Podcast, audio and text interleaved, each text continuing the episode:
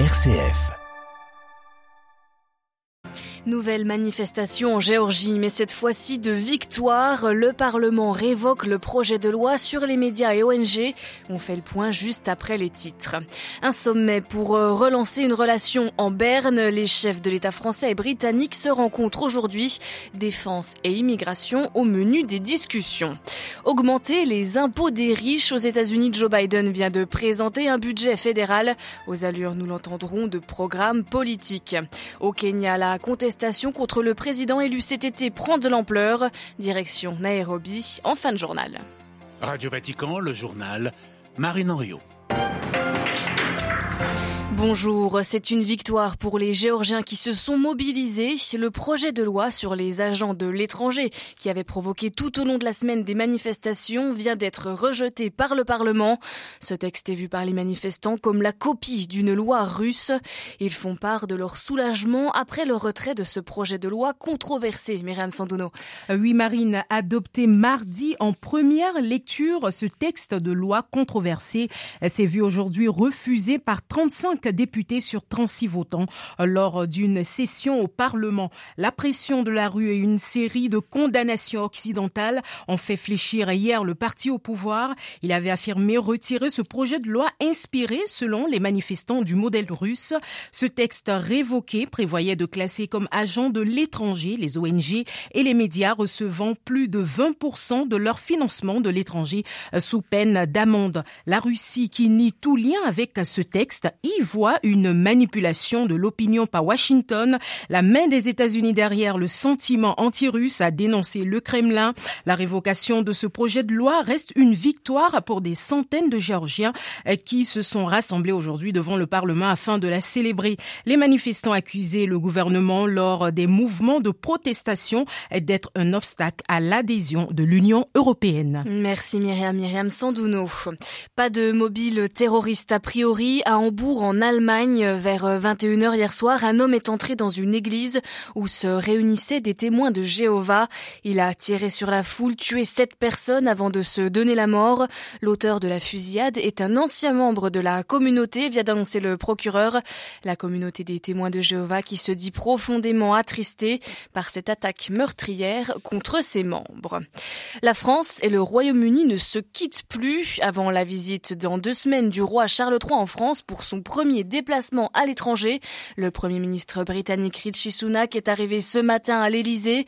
Une conférence de presse conjointe avec Emmanuel Macron est prévue dans l'après-midi. Français et Britanniques veulent réchauffer des relations qui se limitent depuis quelques années à demeurer cordiales. Xavier Sartre. Oui, l'histoire et la géographie contraignent Français et Britanniques à se parler, à collaborer. Pour le Premier ministre britannique, un partenariat étroit avec Paris n'est pas seulement important, mais essentiel. De part et d'autre de la Manche, on a bien conscience que les désaccords ou les tensions des dernières années dues au Brexit et les mauvaises relations entre Emmanuel Macron et Boris Johnson, ainsi qu'avec l'éphémère Liz Truss, doivent être dépassées. Rishi Sunak affirme ainsi que le président français est un grand ami, assurément, quand sa prédécesseuse avait préféré ne pas s'exprimer sur la question. Le problème va bien au-delà des relations interpersonnelles, on s'en doute. Le principal sujet de conversation demeure l'immigration illégale à travers la Manche. La frontière britannique, dans les faits, se trouve sur le continent. Londres veut renforcer la collaboration pour arrêter les passeurs et faire en sorte que les autorités françaises continuent de tout faire pour bloquer au maximum les départs vers la Grande-Bretagne. Autre sujet, cher à la France, celui-là, la défense. La guerre en Ukraine pourrait relancer la coopération en la matière. Coopération mise à mal par la sortie du Royaume de l'Union européenne. Malgré les différends, Marine, il faut bien aller de l'avant. Xavier Sartre. Cinq ans de plus pour Xi Jinping, c'était attendu mais c'est inédit. Sous un tonnerre d'applaudissements ce matin, les trois mille délégués ont voté pour un troisième mandat pour le président chinois. Du jamais vu dans l'histoire de la Chine contemporaine, en deux mille dix-huit, Xi Jinping avait modifié la constitution pour abolir la limite des deux mandats. Le président russe Vladimir Poutine lui a rapidement transmis ses félicitations en profitant pour saluer le renforcement de leur coopération. Rencontre au sommet entre l'Inde et l'Australie. l'Australie ce vendredi. Les premiers ministres s'engagent à renforcer leur coopération en matière de défense. L'Australie et l'Inde qui, avec le Japon et les États-Unis, font partie du Quad, une alliance stratégique informelle initiée en deux mille sept pour contrer l'influence militaire et économique de Pékin dans la région Indo-Pacifique. Aux États-Unis, Joe Biden présentait hier son projet de budget fédéral, un plan très politique aux allures de programme électoral. Le président américain, sous la pression des républicains, annonce ainsi vouloir réduire le déficit public de près de trois mille milliards de dollars et cela d'ici une décennie, mais en augmentant les impôts des plus riches. Un budget auquel s'opposeront sans aucun doute les conservateurs, majoritaires depuis la rentrée à la Chambre. À New York, Loïc Loury.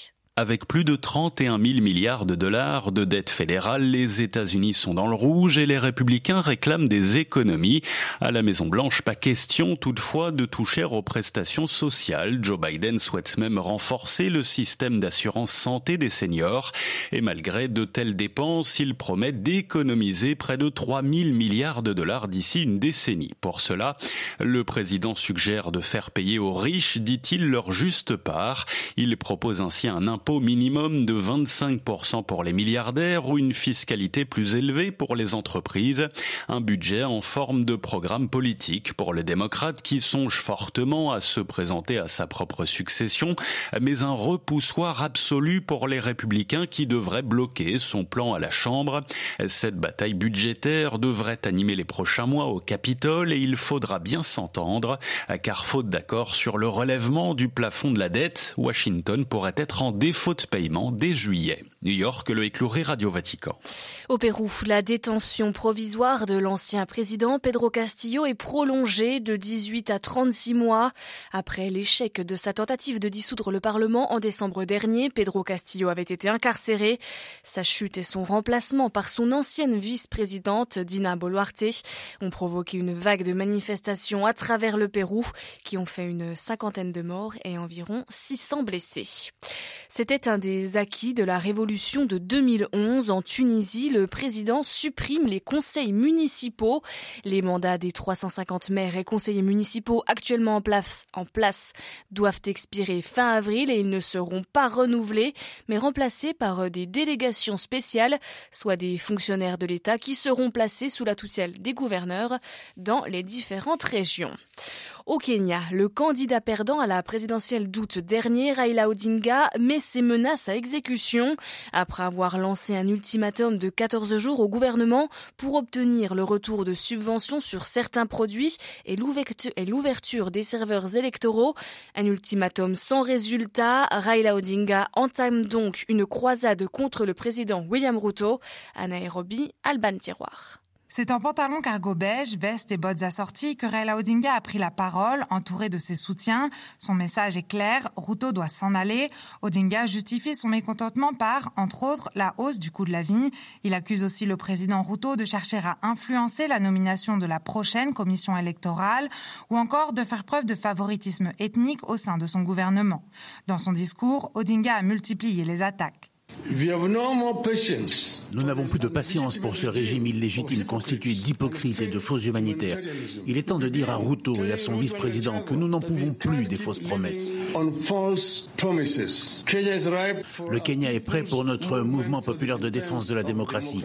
En tant que leader, nous nous engageons à nous battre et à résister aux côtés des Kenyans contre ce régime illégitime jusqu'à ce que nos voix soient entendues et respectées. C'est l'heure de passer à l'action. Sortons tous, peu importe où nous sommes, pour faire entendre et faire respecter nos voix. Raila Odinga a invité tous les Kenyans à protester contre le gouvernement en participant à des manifestations notamment. Il leur a déjà donné rendez-vous dans la capitale kenyane le vingt mars prochain pour marcher ensemble en signe de contestation. Nairobi, Alban Tiroir pour Radio Vatican.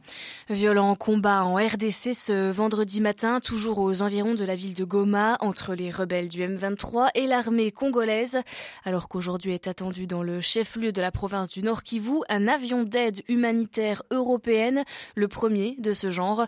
Le but est de créer un pont aérien d'aide pour les civils. Goma compte plus d'un million d'habitants et des milliers de déplacés de guerre chassés des villages par les combats qui ont lieu depuis des décennies. Retour de l'information du Vatican, de l'Église et du monde tout à l'heure à dix-huit heures. Je vous souhaite une très belle après-midi et un bon week-end.